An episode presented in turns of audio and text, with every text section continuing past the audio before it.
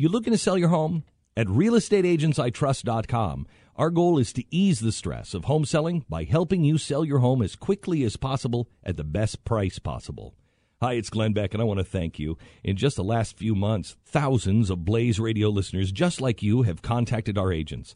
So if you're thinking of selling your home, or if you want help buying a home, go to realestateagentsitrust.com and let our individually selected agents earn your business. realestateagentsitrust.com. Also, the Department of Justice is suing the city of Ferguson, Missouri Yay. for unconstitutional policing. Uh, the suit follows the breakdown of negotiations between the DOJ and the city. Uh, Lynch said the city's reluctance to sign uh, or agree to the DOJ's requirements left her no choice. I mean, that is blackmail, man. They come in and they demand that that the city of Ferguson sign everything they want them to, Or they're gonna Wh- sue 'em. Or they're going to sue them. The residents of Ferguson have waited nearly a year for the city to adopt an agreement that would protect their rights and keep them safe. They have waited decades for justice. They should not be forced to wait any longer. So now they're suing.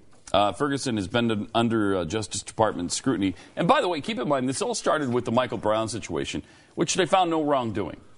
There was no wrongdoing in that in that situation. They didn't do anything wrong. The police weren't racist. Nothing bad happened there. I don't know about that. Uh, from what I understand, many of the officers were referring to themselves as policemen. Oh wow.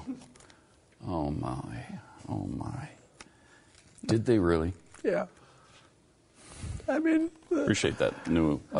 And I love the the way this horrors. I love the way the story is written too, because you know they talk about it being under uh, DOJ scrutiny since 18-year-old Michael Brown, who was black and unarmed, was fatally shot by white officer Darren Wilson 18 months ago. Right, but Yeah. they don't mention the fact that that was actually Completely justified exonerated, and it was Well, they do mention the grand jury and the Justice Department declined to prosecute Wilson, who resigned in November. Yeah, oops. When our water heater broke down last month, it was a nightmare. It took five hours for the plumber to show up, and he charged us a couple of hundred bucks just to come out. Then it cost another $1,800 to put in the new water heater. By the time it was all said and done, I felt like I'd been taken. But what else could I do? The smartest thing you can do is get a home warranty from American Residential Warranty. Their home warranties pay to repair or replace all your major appliances when they break, and they will break, and at the worst possible time. Call American Residential Warranty right now for free information on home warranties starting at just pennies a day. Don't wait for your refrigerator to stop running or your ceiling fans to stop turning.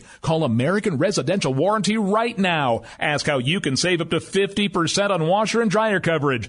Just call 1 800 686 3910. That's 1 800 686 3910. Again, 1 800 686 3910. Call now.